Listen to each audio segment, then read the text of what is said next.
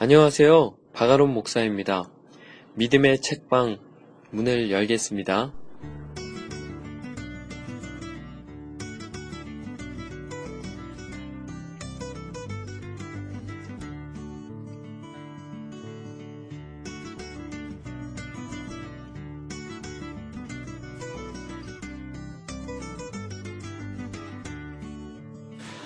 한 주 잘 보내셨습니까? 드디어 고난주간이 끝나고 이번 주에 부활주일 예배를 하나님께 드렸습니다. 고난주간 동안 나름 주님의 고난에 동참하려고 저녁 금식을 했었는데요. 돌아보니까 금식이 아니라 굶식을 한 것 같아서 주님께 너무 죄송합니다. 이러니 사람들이 요즘 목사라고 안 하고 먹사라고 하는 걸까요? 먹사가 되지 않으려고 부단히 애써야 하겠습니다. 얼마 전에 인터넷에 한 칼럼을 보니까 초대교회 때는 부활절이라는 것 자체가 없었다고 하더군요. 주님의 부활이 너무 중요한데 왜 부활절이 없었을까요? 초대교회는 매주 주일이 부활절이었기 때문입니다. 원래 안식일이 지금의 토요일임에도 그들은 주일에 모였습니다. 왜냐하면요. 주님이 부활하신 주님의 날이었기 때문입니다. 여러분들에게도 매주 주일이 부활절이었으면 좋겠습니다. 그것이 진짜 주님의 날의 의미이니까요. 오늘 제가 들고 온 책은요, 아마 성경책을 제외하고는 제가 지금까지 가져온 책 중에 가장 오래된 책이 아닐까 싶습니다. 초판 발행이요, 무려 100년 전인 1897년에 나온 책이기 때문입니다. 무려 100년하고도 약 18년 전에 이, 이 책이 나온 거거든요. 1897년이라고 하면 또 100년 전이라고 하면 실감이 나지 않을 텐데요. 1897년에 무슨 일이 있었냐면요. 이 한반도가 국호를 조선에서 대한제국으로 바꾸고 첫 황제로 고종이 등극한 해가 바로 1897년입니다. 좀 실감이 나시나요? 그런데 그때 만들어진 책입니다. 그러니까 얼마나 오래되었습니까? 실제로 이 책의 저자인 찰스 쉐돈의 경우에는요, 1946년, 그러니까 60년 전에 이미 돌아가셨습니다. 그럼에도 불구하고 이 책은요, 꾸준히 스테디셀러로 5천만 명 이상이 읽은 베스트셀러입니다. 원래 원 제목이 In His Step 이라는 제목으로 출간되었고요. 엄청난 영향력을 행사했었습니다. 영어 대문자로요. WWJD라는 티셔츠나 밴드 등을 그런 미국이나 다른 영국권에서 볼 수 있는데요. 이게 원래 약자로요. What would Jesus do?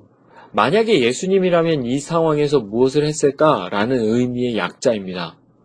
우리의 삶에 예수님이 계시다면 우리의 선택이 달라질 것이라는 것, 그리고 그것은 우리의 삶을 놀랍게 변화시킬 것이라는 그런 의미의 운동으로 미국 전역에 큰 변화를 일으켰었습니다. 그리고요, 이 운동은 지금도 진행되고 있거든요. 바로 이 책에서 시작된 운동인 겁니다. 저는 오늘 이 책을 읽으며 함께 이런 운동까지는 아니지만 우리의 삶의 변화를 일으키는 아주 중요한 가치관, 그리고 삶의 태도, 바로 예수님이라면 어떻게 하셨을까? 그것을 한번 고민해 보기를 원합니다. 그리고 여러분들의 삶에도 놀라운 도전이 시작되면 좋겠습니다. 그러면 한번 읽어볼까요? 예수님이라면 어떻게 하실까? 시작합니다. 금요일 아침이었다. 헨리 맥스웰 목사는 다가오는 주일 설교 원고를 마무리하기 위해 씨름하고 있었다. 하지만 이미 여러 차례 방해를 받은 까닭에 그의 신경은 날카로워질 대로 날카로워져 있었다. 그로 인해 여전히 만족할 만한 수준의 원고가 나오지 않고 있었다. 그는 또 한 명의 방문자를 돌려보낸 후 다시 2층 서재로 올라가면서 아내에게 부탁했다. 메리, 이제부터 사람들이 찾아오면 지금은 너무 바빠서 아주 중요한 일이 아니면 절대로 만나줄 수 없다고 전해줘요. 그러죠. 하지만 저는 지금 유치원에 가야 하기 때문에 당신 혼자 집에 있어야 할 것 같아요. 그는 2층으로 올라가 방문을 닫았다. 몇 분이 지나자 아내가 외출하는 소리가 들렸다. 이내 집안이 조용해졌다. 그는 깊은 한숨을 들이쉰 후 다시 설교 원고를 작성하기 시작했다. 본문은 베드로전서 2장 21절이었다. 이를 위하여 너희가 부르심을 받았으니 그리스도도 너희를 위하여 고난을 받으사 너희에게 본을 끼쳐 그 자취를 따라오게 하려 하셨느니라. 맥스웰 목사는 설교문 서두에서 예수님의 삶과 죽음의 상황에서 처하셨던 여러 가지 시련과 고난의 모습에 초점을 맞추고 개인적 희생으로서 대속의 의미를 강조했다. 그리고 중반부에서는 사람들에게 본으로 보여주신 주님의 인격으로 말미암아 우리가 어떻게 그분을 믿음으로써 구원을 받을 수 있게 되었는지를 설명하기 위해 예수님의 삶과 가르침에서 신뢰를 열거했다.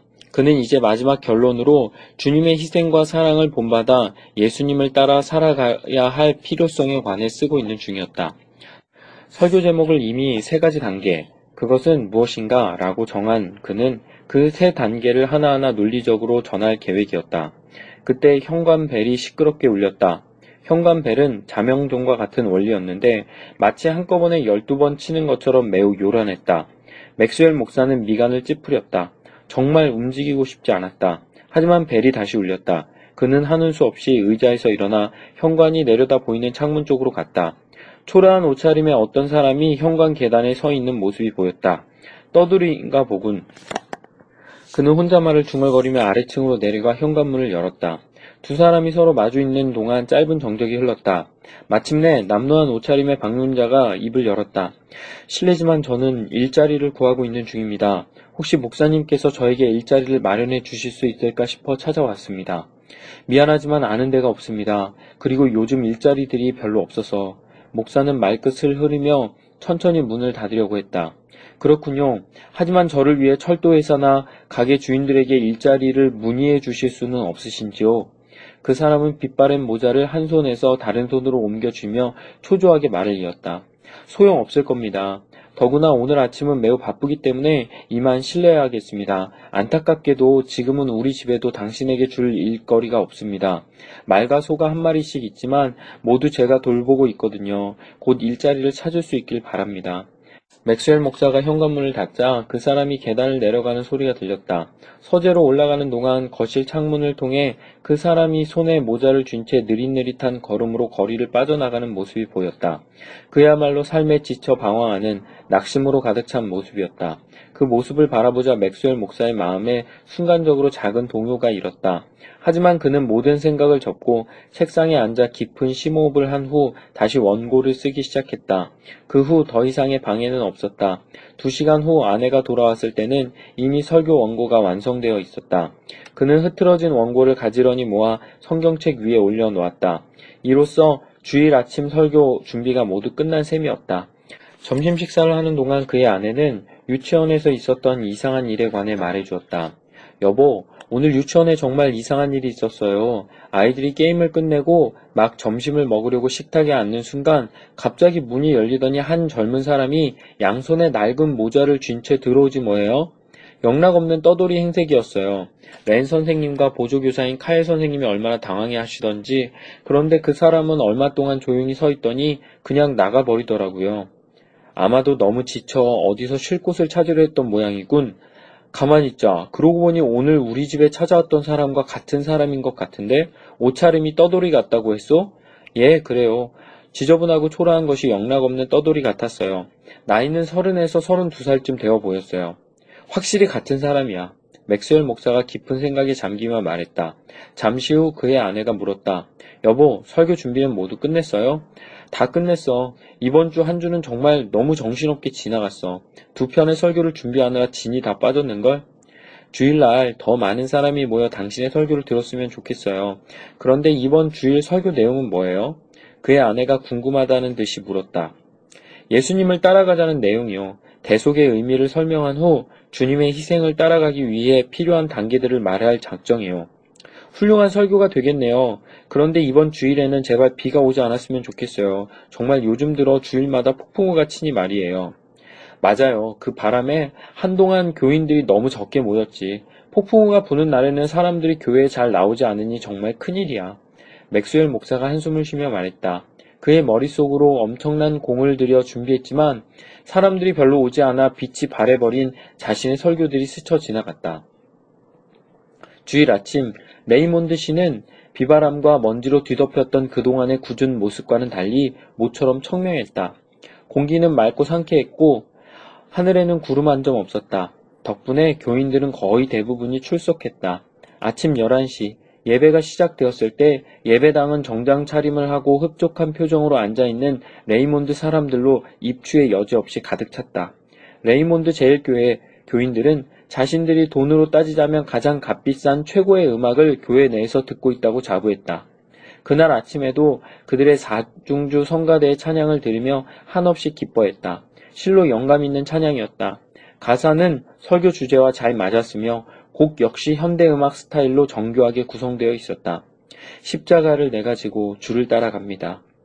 설교 시간 직전에는 소프라노 성가인 레이첼 윈슬로우가 유명한 찬송을 솔로로 불렀다. 주의 인도하심을 따라 주의 인도하심을 따라 어디든지 주를 따라 주와 같이 가려네. 레이첼은 그날따라 무척 아름다워 보였다. 그녀는 십자가와 가시면류관이 의미 있게 새겨진 참나무 칸막이 뒤에 서 있었다.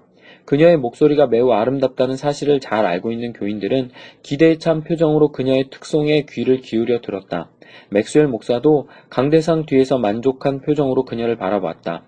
레이첼의 독창은 항상 그에게 큰 힘을 주었다. 그래서 그는 설교 전에 자주 그녀의 특송 순서를 마련했다.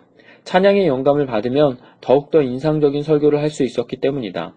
교인들은 레이첼의 독창을 들으며 지금까지 제일교에서 들어본 찬양 중 최고라며 웅성거렸다. 그녀가 자리에 앉는 순간 맥스웰 목사는 박수 소리인지 아니면 발을 구르는 소리인지 분간할 수 없는 어떤 소리가 예배당 안을 가로질러 울려 퍼지는 듯한 느낌을 받았다. 순간적으로 당황스러웠지만 강대상 앞으로 나가 설교 원고를 성경책 위에 올려놓으며 아마도 환청일 거라고 생각했다. 그런 일은 자신의 교회 안에서 일어날 수 없었다. 잠시 후 그는 설교에 몰입하기 시작했다. 설교를 한다는 기쁨에 모든 것을 잊었다. 헨리 맥스웰 목사의 설교에 관해 지루하다고 말하는 사람은 아무도 없었다. 종종 몇몇 비판가들이 그의 설교 전달 방식이 지나치게 선동적이라고 평했다. 그러나 그것은 제일교회 교인들에게 그리 큰 문제가 되지 않았다. 오히려 그들은 맥스웰 목사의 선동적 설교를 자신들의 교회와 맥스웰 목사 자신의 더할 나위 없는 장점으로 여기고 있었다. 맥스웰 목사는 설교하기를 좋아하는 사람이었다. 그는 좀처럼 강단을 비우는 일이 없었다. 항상 주일마다 자신의 교회 강단에서 설교하기를 원했다. 특히 예배당을 가득 메운 사람들이 자신의 설교를 경청할 때면 설교 시간 내내 흥이 절로 솟구쳤다. 실제로 교인 수에 매우 민감한 그였기 때문에 청중이 적으면 설교를 잘하지 못하는 스타일이었다. 설교를 잘할 때는 언제나 그날 아침과 같이 많은 사람들이 자신을 주시할 때였다. 그의 설교에는 날씨도 큰 변수로 작용했다. 설교 도중 맥스웰 목사의 얼굴에는 만족하는 기색이 역력했다. 교회는 그 도시에서 가장 오랜 전통을 지니고 있었으며 최고의 성가대가 있었다. 교회 구성원들도 레이몬드 시의 부와 지성, 지역사회를 대표하는 지도자급 인사들로 채워져 있었다. 그는 제일교회 담임 목사로서의 강력한 영향력과 지위 등 여러 가지 특권을 누리고 있었으며 특히 해마다 여름이면 3개월 동안의 긴 휴가를 즐길 수 있었다. 맥스웰 목사가 설교를 하면서 동시에 어떻게 그런 생각들을 할 수 있었는지를 확실히 알 수 없다. 하지만 설교 끝 무렵 그와 같은 생각들이 순차적으로 그의 마음속으로 파고 들어왔다는 사실 자체를 부인할 수는 없었다. 짧은 시간 동안 그의 의식 속에서 마치 독백처럼 목사로서의 지위와 그에 따른 우쭐한 감정들이 솟 떠올랐던 것이다. 분명 그의 설교는 개인적 만족감에 흠뻑 젖어 있었다. 설교는 재미있었다. 재치가 번뜩이는 문장들로 가득 차 있었다. 책으로 인쇄되어 나왔다며 큰 주목을 받을 만한 설교였다. 극적이고 정열적이면서도 고함이나 연설도로 청중의 기분을 상하게 하지 않는 세련된 화법으로 인해 그의 설교는 큰 매력을 지니고 있었다. 그날 아침 맥스웰 목사가 자신이 담임하는 교회에 만족하던 모습이었다면 제일교회 교인들도 마찬가지였다. 그들 역시 강단에서 저속하고 불쾌한 요소가 전혀 없이 인 모와 함께 학자적이고 세련된 어투로 활기차게 그리고 자유롭게 설교하는 목사가 자신들의 담임 목사라는 사실에 흡족한 표정이었다. 그때 갑자기 설교자와 청중 사이의 완벽한 조화를 깨뜨리는 방해꾼이 나타났다. 그 방해꾼이 몰고 온 파장은 엄청났다. 너무나 예기치 못한 사건이었고 누구도 상상할 수 없는 일이었기에 사람들은 그를 저지하지 못한 채 한동안 물끄러미 바라볼 수밖에 없었다. 그 일은 설교를 끝낸 맥스웰 목사가 성경책을 덮고 막 자리에서 앉으려는 순간 일어났다. 그리고 사중주 성가대가 마지막 찬양을 하기 위해 일어나려던 찰나였다. 어떤 사람이 뒤에서 큰 소리로 외쳤다. 사람들이 깜짝 놀라지 않을 수 없었다. 그 소리는 2층 특별석 밑에서 들려왔다. 소리를 지른 사람은 어두운 그늘진 곳에서 나와 중앙 통로를 통해 앞으로 나왔다. 놀란 교인들이 상황을 미처 파악하기도 전에 그 남자는 벌써 강단 앞에 있는 넓은 공간까지 걸어 나왔다. 그 남자는 교인들을 향해 돌아서더니 이렇게 말했다. 교회에 와서 계속 고민했습니다. 그 남자는 조금 전에 특별석 밑에서 큰 소리로 외쳤던 말을 다시 한번 반복했다. 과연 설교 뒤에 이와 같이 말한다는 게 옳은 일인지 잘 모르겠습니다. 하지만 저는 술 취하지도 미치지도 않았습니다. 또한 누구를 해치려는 것도 아닙니다. 다만 며칠 안으로 죽을 것 같아서 죽기 전에 이런 곳에서 여러분과 같은 사람들에게 한마디 하고 싶어서 나왔습니다. 맥스웰 목사는 자리에 앉지 못한 채 강대상에 기대어 서서 그 낯선 방해꾼을 쳐다보았다. 그런데 자세히 보니 그 남자는 지난 금요일에 자신의 집을 방문했던 바로 그 사람이었다. 그때의 지저분하고 남루한 차림 그대로였다. 또한 여전히 양손으로 빗바랜 모자를 쥐고 있었다. 그것은 마치 오래된 습관처럼 보였다. 면도도 하지 않았으며 머리는 거칠고 헝클어져 있었다. 맥스웰 목사는 그와 같은 사람이 자신의 교회 안에서 교인들 앞에 서 있다는 사실이 믿어지지 않았다. 거리의 뒷골목이나 철도 공장 주위에서 그런 부류의 사람들이 활보하는 모습은 자주 보았지만 교회에서 그런 모습을 본다는 것은 정말 꿈에도 상상하지 못할 일이었다. 다행히 그 사람의 태도나 말투로 볼 때 불손한 의도는 없어 보였다. 그 사람은 차분하게 비록 저음이지만 분명한 어조로 말을 이어갔다. 맥스웰 목사는 그 방해꾼 때문에 충격을 받아 아무 말도 못하고 있었지만 그 사람을 바라보며 얼마 전 꿈에서 자신과 함께 거닐며 이야기를 나누었던 낯선 사람을 떠올렸다. 교인들 역시 그 낯선 사람을 저지하거나 방해하지 않았다. 모두들 너무도 갑작스러운 상황에 어떤 조치를 취해야 할지 모르는 모양이었다.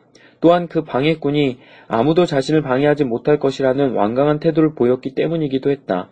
그 사람은 자신의 행동이 예배 시간에 얼마나 큰 충격을 몰고 왔는지에 관해서는 전혀 의식하지 않는 눈치였다. 그 사람이 말하는 동안 맥스웰 목사의 얼굴은 시간이 지날수록 슬픈 기색을 띤 채 더욱 창백해져 갔다. 하지만 그 사람을 제어하려는 행동을 취하지는 않았다. 교인들도 숨소리조차 내지 않고 조용히 그 사람을 지켜보았다. 성가대석에 앉아있던 레이첼도 하얀 얼굴을 한 채 손에 빗바랜 모재를 쥐고 서 있는 초라한 그 사람을 골똘히 주시했다. 그녀의 얼굴은 오히려 빛나고 있었다. 전혀 예기치 못한 사건의 중압감 때문에 그녀의 얼굴선은 마치 불타오르는 것처럼 뚜렷한 윤곽을 그리고 있었다. 저는 그저 평범한 떠돌이는 아닙니다. 그렇다고 떠돌이들에게도 무슨 등급이 있어 어떤 떠돌이가 다른 떠돌이보다 더 구원의 가치가 있다는 말은 아닙니다. 예수님도 그렇게 가르치지 않으셨다고 생각합니다. 여러분은 어떻게 생각하십니까?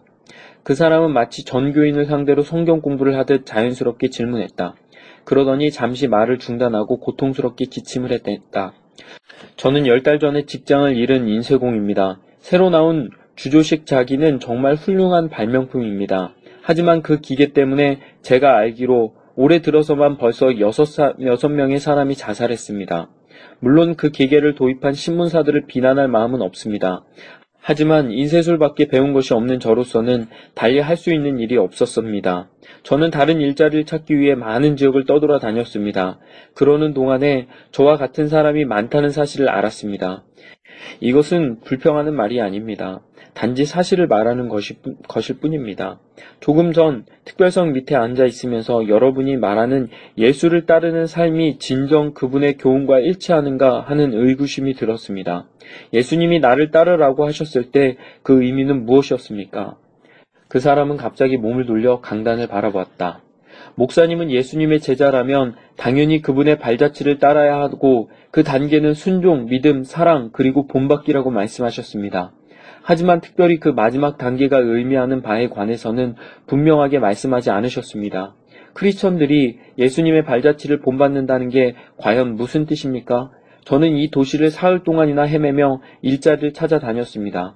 그렇지만 여기 서 계신 목사님을 제외하고 저에게 동정이나 위로의 말을 건넨 사람은 단 한 사람도 없었습니다. 목사님은 저에게 미안하다고 하시며 꼭 다른 일, 다른 곳에서 일자리를 찾기를 바란다고 하셨습니다. 물론 여러분이 전문적인 또돌이들에게 많이 속아본 경험 때문에 정말 도움이 필요한 사람들에게 무관심했다고 말할 수도 있겠죠. 아무튼 누구를 비난할 생각은 없습니다. 저는 단지 있는 사실을 그대로 말한 것일 뿐입니다. 저도 잘 압니다. 여러분이 저와 같은 사람을 위해 만사를 제쳐놓고 일자리를 구해 주실 수는 없겠죠. 그렇게 해달라고 요구할 마음도 없습니다. 하지만 저의 마음 속에서 끊임없이 혼란스러운 부분은 과연 예수님을 따르는 삶이 무엇인가 하는 것입니다. 여러분은 주와 같이 같이 가려네. 라는 찬송을 무슨 의미로 부르셨습니까?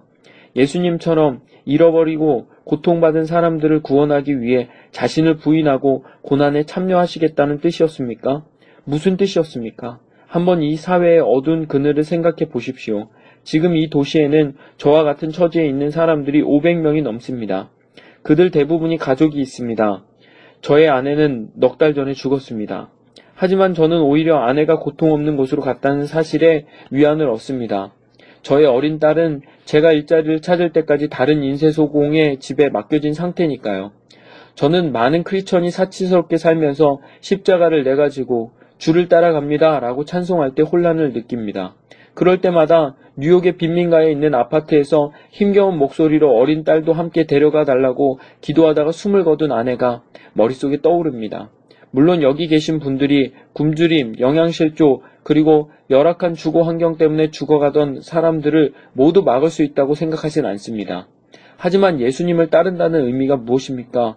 제가 알기로 많은 크리스천이 아파트를 소유하고 있습니다. 저의 아내가 죽었던 아파트의 소유주 역시 크리스천이었습니다. 과연 그 아파트 주인이 예수님을 따르는 삶을 실천했다고 말할 수 있는지 의문이 듭니다.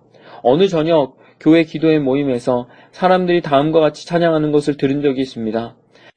나의 생명 드리니 주여 받아주셔서 세상 살아갈 동안 찬송하게 하소서 손과 발을 드리니 주여 받아주셔서 주의 일을 위하여 민첩하게 하소서 나의 시간 드리니 주여 받아주셔서 평생토록 주위에 봉사하게 하소서. 교회 밖 계단에 앉아서 그들이 부르는 찬양의 의미가 무엇인지 곰곰이 생각해 보았습니다. 만약 찬양을 부르는 사람들이 세상에 나가 문제를 해결했다면 지금쯤 이 세상은 천국으로 변했을 것이라는 느낌을 지울 수 없었습니다. 아직도 이해가 가지 않습니다. 예수님이라면 어떻게 하실까요? 그분의 발자취를 따른다는 게 고작 이런 건가요? 교회 밖에 수천의 사람들이 다 쓰러져가는 집에서 죽어가고 있고 많은 사람이 일거리를 찾기 위해 거리를 헤매고 있습니다. 그들은 피아노나 그림을 집안에 드릴 생각은 꿈도 꾸지 못한 채 매일매일 불행과 술 취함 그리고 죄악 가운데 살아가고 있습니다.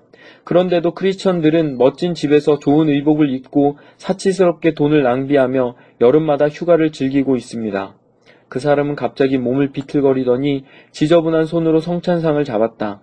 그 바람에 그의 모자가 카펫 위로 떨어졌다. 순간 교인들이 동요했고 의사인 웨스트 박사가 자리에서 벌떡 일어났다. 하지만 아직 회중석에서 적막을 깰 만한 이렇다 할 소리나 움직임은 없었다. 떠돌이 행색을 한 그 사람은 다른 한 손으로 얼굴을 가리는 듯 하더니 쿵 소리를 내며 앞으로 넘어졌다. 맥스웰 목사가 급히 말했다. 예배가 폐회되었습니다. 맥스웰 목사는 강단에서 내려와 쓰러진 사람 옆에 무릎을 꿇었다. 교인들도 모두 자리에서 일어났다. 통로는 사람들로 가득 찼다. 그 사람을 진찰한 웨스트 박사는 아직 숨이 붙어 있다고 말했다. 그는 기절한 것이다.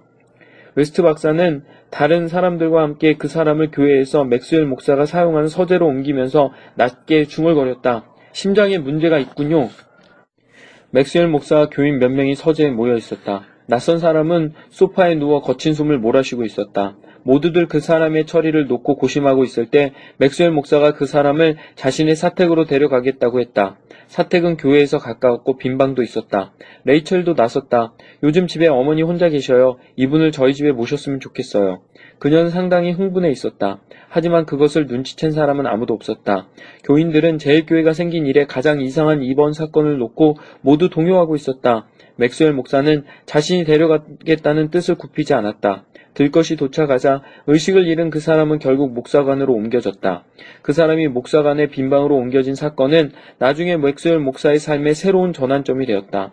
하지만 크리천의 제자로서의 삶과 관련해서 이번 사건이 몰고 올 파장에 관해서는 아직 그 누구도 심지어 맥스웰 목사 자신도 알지 못했다.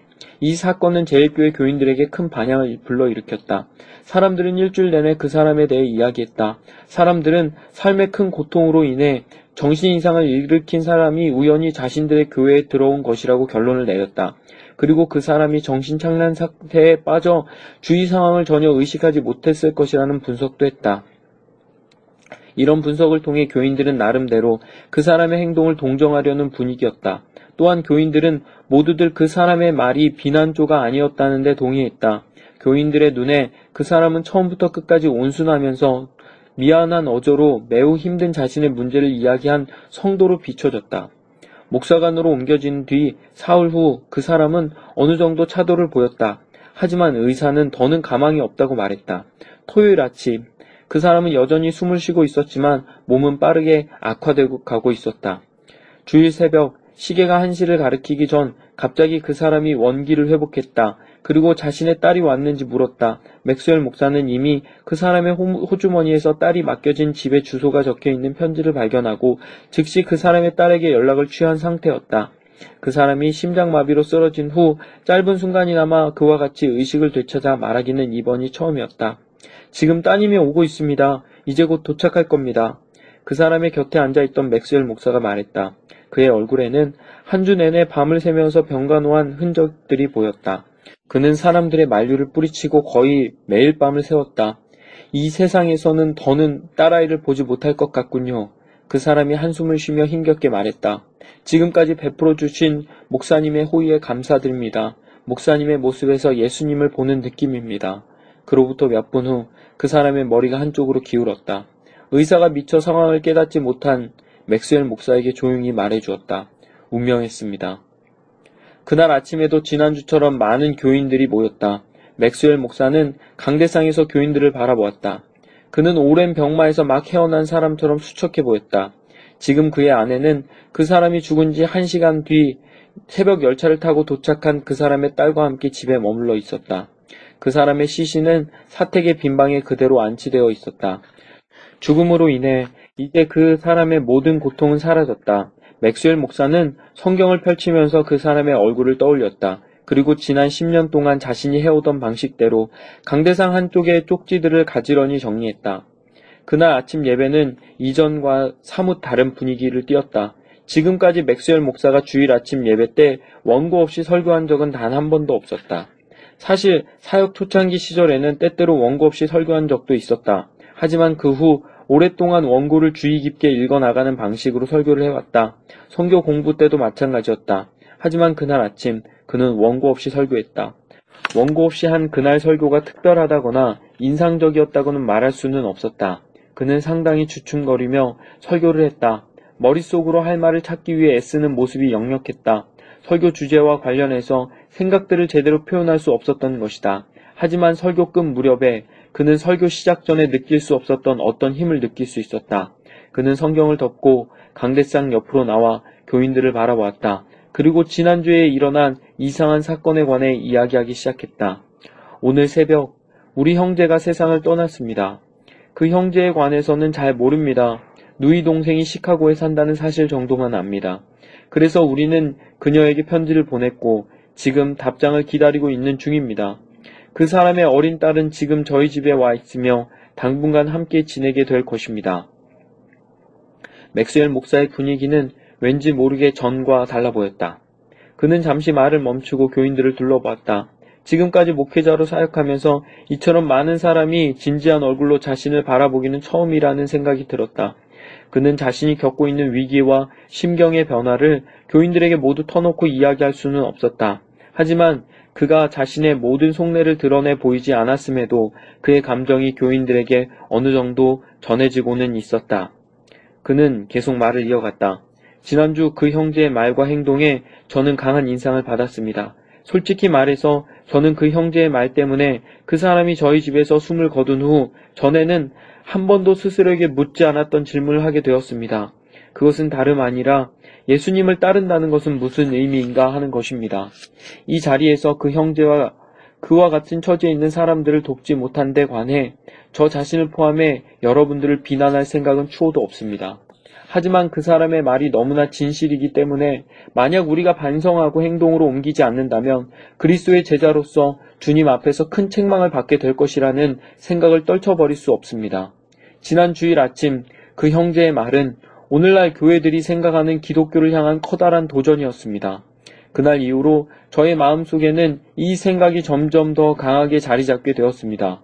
그리고 그로 인해 저의 마음속에 떠오른 계획을 여러분에게 말씀드리는 게 좋다고 판단했습니다.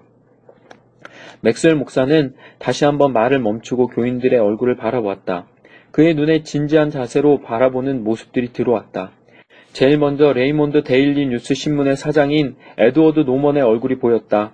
그는 10년째 제일교회에 다니는 교인이었다. 실로 교인들은 하나같이 지역사회에서 존경받는 인물들이었다. 알렉산더 파워즈는 레이몬드에 있는 굴지의 철도 공장 감독관으로서 마치 철도 사업을 위해 태어난 것처럼 보일 정도로 전형적인 철도인이었다. 도널드 마쉬는 레이몬드 외곽 지역에 위치한 링컨 대학의 총장이었다.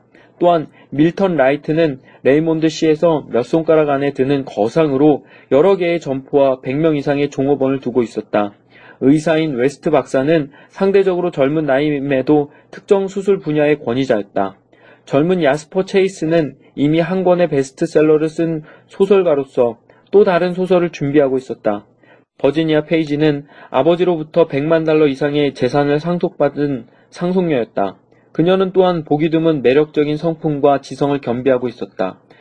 그리고 누구보다 레이첼 윈슬로우가 있었다. 성가대에 앉아있는 그녀의 얼굴은 그 모든 사건에 관한 관심 때문인지 더욱 빛나고 있었다.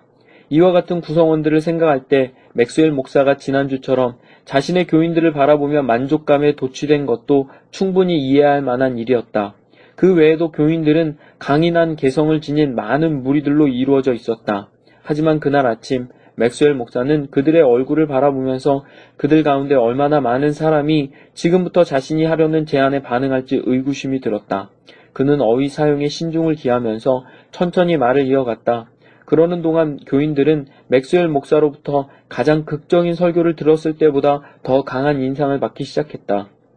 지금부터 제가 여러분께 드리려는 제안은 유별나거나 전혀 실현 가능성이 없는 일은 아닙니다.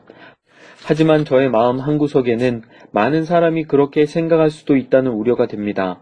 어쨌든 서로의 생각을 확실하게 이해하기 위해 먼저 저의 제안을 솔직하게 말씀드리겠습니다. 저는 여러분 중에서 앞으로 1년 동안 모든 삶 속에서 예수님이라면 어떻게 하실까? 라는 질문 없이는 어떤 일도 하지 않겠다고 서약할 자원자를 모집하기 원합니다. 자원자는 항상 이 질문을 하고 그 결과에 상관없이 예수님의 방식대로 행동해야 합니다. 물론 당연히 저도 자원자의 대열에 합류할 것입니다. 따라서 교회가 앞으로 저의 행동에 관해 놀라지 않으셨으면 합니다. 그리고 무엇보다 자원자가 예수님의 방식이라고 판단되는 행동을 실천에 옮겼을 때 반대하지 않으셨으면 합니다. 제가 드린 말씀을 분명히 이해하셨습니까? 이 운동의 주제는 예수님이라면 어떻게 하실까입니다. 이 운동의 목적은 그 결과에 상관없이 예수님이 우리와 같은 상황에 처하셨다면 하실 만한 행동을 몸소 실천에 옮기는 데 있습니다. 다시 말해 우리가 믿는 바 그대로 예수님의 발자취를 따라가자는 것이지요. 이 뜻에 동참하기 원하시는 분들은 오늘부터 시작해서 앞으로 1년 동안 예수님을 따르겠다고 서약해야 합니다. 이와 같은 뜻에 동참하실 분들은 좀 더 구체적으로 논의하기 위해 예배 후에 남아 주십시오. 맥스웰 목사는 잠시 말을 중단하고 다시 교인들의 얼굴을 바라보았다. 이 간단한 제안은 교인들에게 형용할 수 없는 파문을 불러일으켰다. 교인들은 놀란 표정으로 서로를 쳐다보았다. 이런 방식으로 그리스도의 제자도를 정의하는 것은 평소 맥스웰 목사의 스타일이 아니었다. 교인들은 확실히 그 제안에 혼란을 느꼈다. 물론 그 의미를 모르는 바는 아니었다.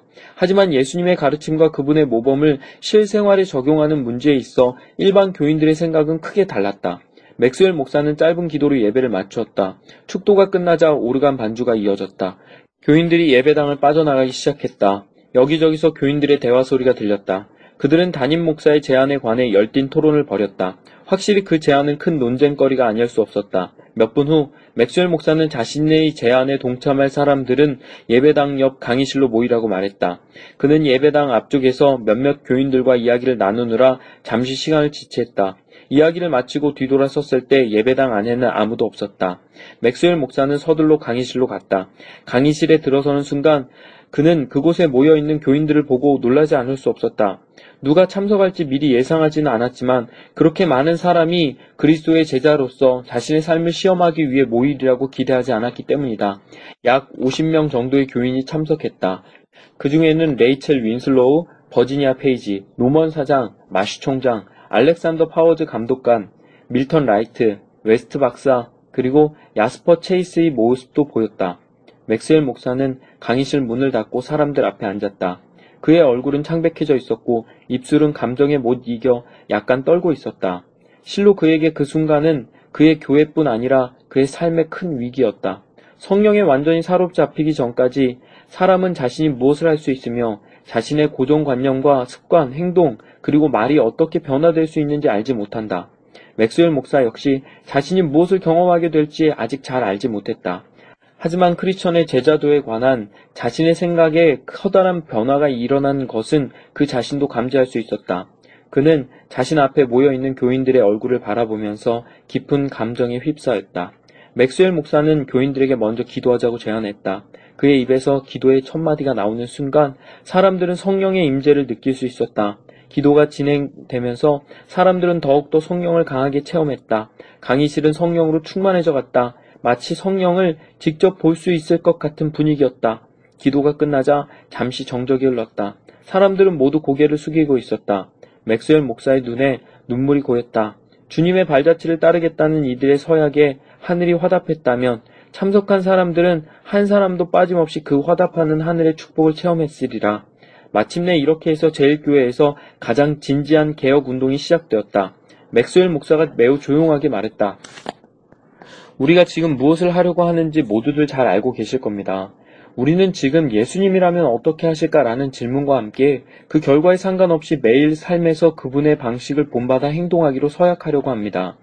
지난 일주일 동안 저의 삶에 어떤 변화가 일어났는지에 관해서는 나중에 기회가 되면 자세히 말씀드리겠습니다.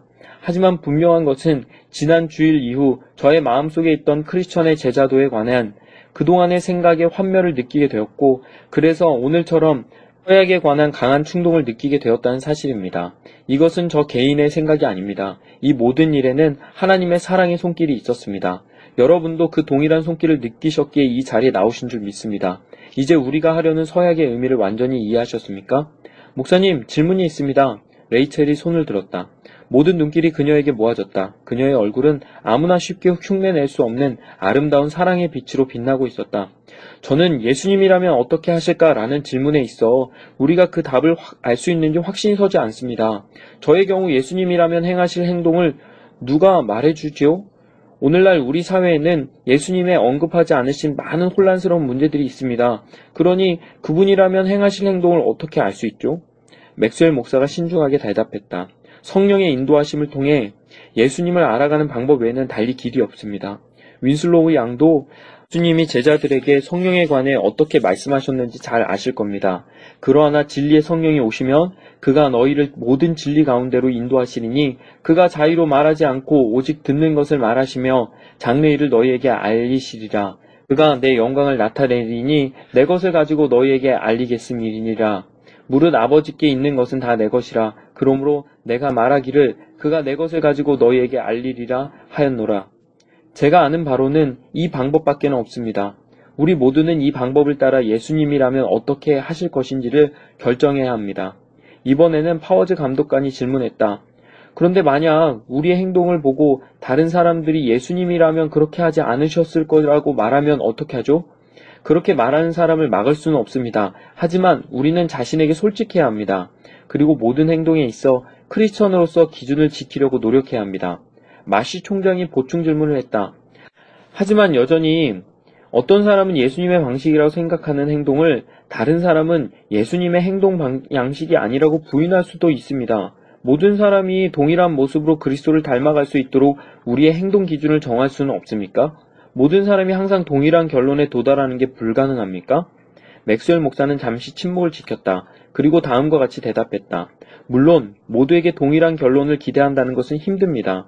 하지만 진심으로 솔직하게 예수님의 발자취를 따르면서 그분의 뜻을 구한다면 자신과 타인의 결정 사이에 그렇게 많은 혼란이 일어나진 않을 거라고 확신합니다. 우리는 광신주의를 경계해야 하지만 반대로 너무 그것을 경계한 나머지 다른 한쪽으로 치우쳐서도 안 됩니다. 예수님이 우리에게 모범을 보이셨다면 확실히 그 본을 따라가는 일은 실행 불가능하지 않습니다. 하지만 이때 분명히 명심해야 할 것이 있습니다. 우리가 성령께 예수님이라면 어떻게 행하실지를 말씀해 달라고 간구하고 응답을 받은 후에는 결과에 상관없이 그대로 실천으로 옮겨야 한다는 사실입니다. 이해하셨습니까? 강의실에 모인 사람들은 엄숙한 목소리로 강조하는 맥스웰 목사를 바라보았다. 이제 사람들이 그의 말을 오해한다는 것은 불가능했다. 맥스웰 목사는 나이 많은 사람들 뒤에 몇몇 교인들과 함께 앉아 있는 젊은 봉사회 회장을 보자 다시 얼굴이 상기되었다. 사람들은 잠시 더 구체적인 사항에 관해 질문하며 이야기를 나누었다. 그리고 매주 정기 모임을 가지고 예수님을 따르기로 한 서약의 경험을 서로 나누기로 했다. 맥스웰 목사가 폐회 기도를 드렸다. 기도하는 동안 앞서서처럼 성령이 강하게 임했다. 모든 사람이 한동안 고개를 숙인 채로 있었다. 그리고 조용히 자리를 떴다. 깊은 감동을 받은 뒤였기 때문에 서로 말을 하지 않았다. 맥스웰 목사는 떠난 사람들과 조용히 악수를 했다. 교인들이 모두 돌아간 후 그는 자신의 교회 서재로 돌아와서 무릎을 꿇고 30분 동안 기도를 드렸다. 그후 목사관으로 돌아가 시신이 안치된 방으로 들어갔다. 시신을 보자 순간적으로 그는 주님께 다시 힘과 지혜를 달라고 부르짖었다. 확실히 그는 앞으로 레이몬드 시의 역사상 가장 놀라운 변화를 몰고 올 개혁운동에 자신이 선봉장이 되었다는 사실을 알지 못했다. 월요일 아침 레이몬드 데일리 뉴스 신문의 사장이자 발행인인 에드워드 노먼은 자신의 사무실에 앉아 앞으로 취해야 할 행동에 관해 생각했다. 전날 모든 일을 하기 전에 예수님이라면 어떻게 하실까라는 질문을 하겠다고 굳게 서약했기 때문이었다. 그리고 그는 그로 인한 어떤 결과에도 상관하지 않겠다고 다짐했다. 하지만 또 다른 한 주의 바쁜 일정 속에서 신문사 일이 시작되자 약간의 주저하는 마음과 함께 두려움이 일어났다. 그날따라 노먼은 매우 일찍 출근했다. 그리고 잠시 혼자만의 시간을 가졌다. 그런데 깊은 사색에 빠져있던 그의 마음속에 기도의 열망이 일어났다. 아직 그는 그리스도를 따르기로 서약한 다른 사람들과 마찬가지로 성령이 자신의 삶에 어떤 놀라운 역사를 이루실지 깨닫지 못하고 있었다. 그는 자리에서 일어나 사무실 문을 닫았다. 그리고 수년 동안 한 번도 하지 않았던 행동을 했다. 책상 옆에 무릎을 꿇고 주님의 임재와 지혜를 구하면서 자신을 인도해달라고 기도했던 것이다. 노먼은 기도를 마치고 하루의 일과를 시작하기 위해 다시 자리에 앉았다. 순간 자신의 서약이 마음속에 선명하게 떠올랐다. 마음 깊은 곳에서 자, 이제 행동해야지 라고 말하는 것 같았다. 그는 다시 사무실 문을 열고 일상적인 업무를 시작했다. 편집국장은 이미 옆방 사무실에서 사무를 보고 있었다. 밖에서는 기자 중 한 사람이 타자기를 두드리고 있었다. 이윽고 노먼은 사설을 쓰기 시작했다. 데일리 뉴스는 석간신문이었고 그는 보통 9시 전에 자신의 사설을 완성했다. 15분 정도 사설을 쓰고 있는데 옆방에서 편집국장이 외치는 소리가 들렸다. 사장님, 어제 유원지에서 열린 내기 권투 시합에 관한 기사가 전신으로 들어왔네요. 이 기사에 지면을 3단 반쯤 할애할까 하는데 괜찮겠죠? 노먼은 세부적인 기사까지 챙기는 사장이었다. 그래서 편집국장은 항상 큰 기사부터 작은 기사 하나하나까지 사장과 상의했다. 하지만 보통 그것은 형식적인 절차에 지나지 않았다. 노먼은 습관적으로 대답하려다가 잠시 멈칫했다. 그렇게 하지. 아니야. 잠깐만. 내가 한번 보겠네. 노먼은 전신으로 들어온 기사를 가져다가 꼼꼼히 훑어보았다. 그는 기사를 책상 위에 내려놓고 잠시 생각에 잠겼다. 그가 마침내 말문을 열었다. 오늘은 이 기사를 싫지 말게. 문 앞에 서 있던 편집국장은 노만의 말에 황당하다는 듯한 표정을 지었다. 혹시 자신이 잘못 들은 게 아닌가 싶었다. 뭐라고 말씀하셨나요? 그 기사를 빼게나 쉽지 않을 걸세. 하지만 편집국장은 기가 막혔다. 편집국장은 노먼을 바라보았다. 마치 노먼이 정신 나간 사람처럼 보였다. 클라크, 나는 이 기사가 우리 신문에 실리는 것을 원치 않네. 더는 이 문제에 관해 왈가왈부하지 않았으면 좋겠네. 노먼은 자리에 앉은 채 편집국장을 올려다보며 말했다. 편집국장인 클라크는 좀처럼 상사의 말에 대꾸하는 사람이 아니었다. 노먼의 말은 사무실에서 항상 법이었고 그가 한번 말하면 좀처럼 마음을 바꾸지 않았기 때문이다. 하지만 그날 상황은 달랐다. 클라크는 이 일을 제기하지 않을 수 없었다. 투시합 기사를 단 한 줄로 씻지 않은 채 신문을 내보겠다는 말씀입니까? 그렇다네. 그것이 나의 뜻일세. 하지만 이런 일은 그동안 단 한 번도 없었습니다. 다른 신문들도 모두 그 기사를 다룰 텐데요. 독자들이 항의하면 어떻게 하시겠습니까? 제가 왜 이런 말씀을 드리냐면은 순간 클라크는 말문이 막혔다. 너무나 당황한 나머지 자신의 생각을 표현할 단어가 생각나지 않았던 것이다. 노먼은 여전히 깊은 생각에 잠긴 듯한 태도로 클라크를 바라보았다. 편집국장은 비록 노먼과 다른 교단이긴 했지만 똑같은 교인이었다. 하지만 지난 수년 동안 두 사람이 신문과 관련된 일 외에 종교와 관련해서 따로 대화를 나눈 적은 없었다. 노먼이 말했다. 클라크, 잠시 문을 닫고 들어와 주게. 클라크는 사장실로 들어와 노먼과 마주 앉았다. 노먼은 한동안 침묵하고 있다가 갑자기 말을 꺼냈다. 클라크, 만약 예수님이 일간신문의 사장이라면 내기 권투 시합 따위의 기사에 3단 반의 지면을 할애하실 것 같다고 생각하나? 클라크는 사장의 다소 엉뚱한 질문에 엉거주춤 대답했다. 물론 그렇진 않겠죠. 바로 그 이유 때문에 오늘 신문에서 그 기사를 빼겠다는 걸세. 나는 앞으로 1년 동안 우리 신문과 관련된 모든 일에 있어 예수님이라면 하지 않으실 일을 절대로 하지 않기로 작정했네. 클라크는 노먼이 갑자기 미친 사람이나 된 양 놀란 표정을 지었다. 노먼이 그럴 사람은 아니었지만 실제로 그의 정신이 잘못되어 이상하게 되었을 수도 있다는 생각이 들었다. 클라크가 힘없는 목소리로 물었다. 사장님의 결정이 신문사에 미칠 영향을 생각해 보셨습니까? 노먼이 클라크를 바라보며 날카롭게 되물었다. 자네 생각에는 어떤가? 클라크는 조금의 망설임도 없이 즉시 대답했다. 그렇게 되면 우리 신문사는 망할 것입니다. 클라크는 흥분한 자신을 추스리며 항의하듯 말을 이어갔다. 오늘날 그와 같은 방식으로 신문사를 운영한다는 건 불가능합니다. 그것은 너무 이상적입니다. 세상은 그것을 용납하지 않습니다. 또한 수지 타산도 맞지 않습니다. 권투시합 기사를 실지 않는다면 수백 명의 구독자를 잃게 될 것이 불보듯 뻔합니다. 이 도시의 많은 사람이 그 기사를 읽고 싶어 합니다. 오늘 저녁 그들은 당연히 그 기사가 실렸다고 생각하고 신문을 펼쳐들 것입니다. 적어도 반 페이지 이상의 지면에 그 내용이 실렸을 것이라는 기대를 가지고요. 이러한 대중들의 바람을 무시하는 것은 올바른 행위가 아닙니다. 제 생각에 사장님이 그렇게 하신다면 큰 실수하시는 것입니다. 노먼은 잠시 조용히 있다가 부드럽지만 단호한 목소리로 말했다. 클라크, 자네의 생각에 우리의 행동에 있어 올바른 기준은 무엇이라고 생각하나? 사람들의 올바른 행동의 기준을 예수 그리스도의 모범에서 찾을 수 있지 않을까? 즉 사람들이 따르며 살아야 할 최고의 법은 예수님이라면 어떻게 하실까? 라는 질문을 하고 그 결과에 상관없이 따르는 것이 아닐까? 자네는 사람들이 어디에서든 매일의 삶 속에서 예수님의 본을 따라야 한다고 생각하지 않나? 노먼의 말에 클라크는 얼굴이 벌개졌다. 클라크는 노먼의 질문에 대답하기 전에 의자에 앉은 채로 어색하게 몸을 움직였다. 물론 사람들이 본받아야 할 행동 규범이 예수님의 모범이라는데 이의가 없습니다. 하지만 문제는 그것이 과연 실행 가능한지 수지가 맞는지 하는 것입니다. 신문사가 성공하기 위해서는 사회의 관습과 세상의 가치 기준을 따라가야 하는 겁니다. 현실을 떠나 이상 속에서만 머물러 행동할 수는 없는 노릇이죠. 자네는 우리가 철저히 예수님의 입장에서 신문사를 운영한다면 성공할 수 없다고 보는군. 네, 그렇습니다. 그것은 실현 불가능합니다. 만약 우리가 그렇게 한다면 신문사는 한 달 안에 파산하고 말 것입니다. 노먼은 그 말에 즉시 반응하지 않았다. 그는 잠시 깊은 생각에 잠겼다. 클라크, 다시 이 문제를 가지고 이야기할 기회가 있을 걸세. 그때까지 우리가 서로를 솔직하게 이해했으면 좋겠네. 나는 앞으로 1년 동안 신문사 일과 관련해서 정직하게 예수님이라면 어떻게 하실까? 라고 자문한 후 행동하기로 서약했네. 내가 그렇게 하는 이유는 그런 자세로 행동할 때 분명히 성공할 뿐 아니라 이전보다 더 큰 성공을 거두리라는 확신 때문일세. 클라크가 자리에서 일어나며 물었다. 그럼 그 기사는 실리지 않는 겁니까? 싫지 말게. 그것을 매울 좋은 기사도 많네. 자네가 적당히 알아서 하게. 클라크가 멈칫거리며 다시 물었다. 그 기사가 실리지 않는 것에 관해 해명의 글이라도 싫지 않으시겠습니까? 해명하지 않겠네. 처음부터 내기 권투 시합 같은 것은 없었다는 듯이 신문을 발행하게. 클라크는 사장실에서 나와 자신의 방으로 돌아갔다. 모든 것이 기초부터 무너지는 기분이었다. 클라크는 너무도 놀란 나머지 어리둥절했다. 또한 분노가 일어났다. 하지만 노먼에 대한 존경심 때문에 치밀어 오르는 불만과 분노를 가까스로 억제했다.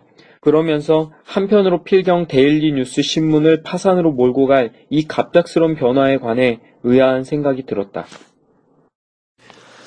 어떠셨습니까?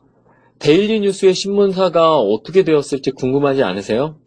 제가 가진 책은요, 무려 330페이지에 달하는 두꺼운 책이라서 많이 읽어드리진 못했습니다. 실제로 이후의 내용들은 데일리 신문사, 또 노래하는 레이첼, 철도회사 등에서 실제 너무나도 좋은 기회와 큰 어려움 앞에서 예수님이라면 어떻게 하실까라는 고민을 통해 선택했던 사람들의 삶을 담고 있습니다.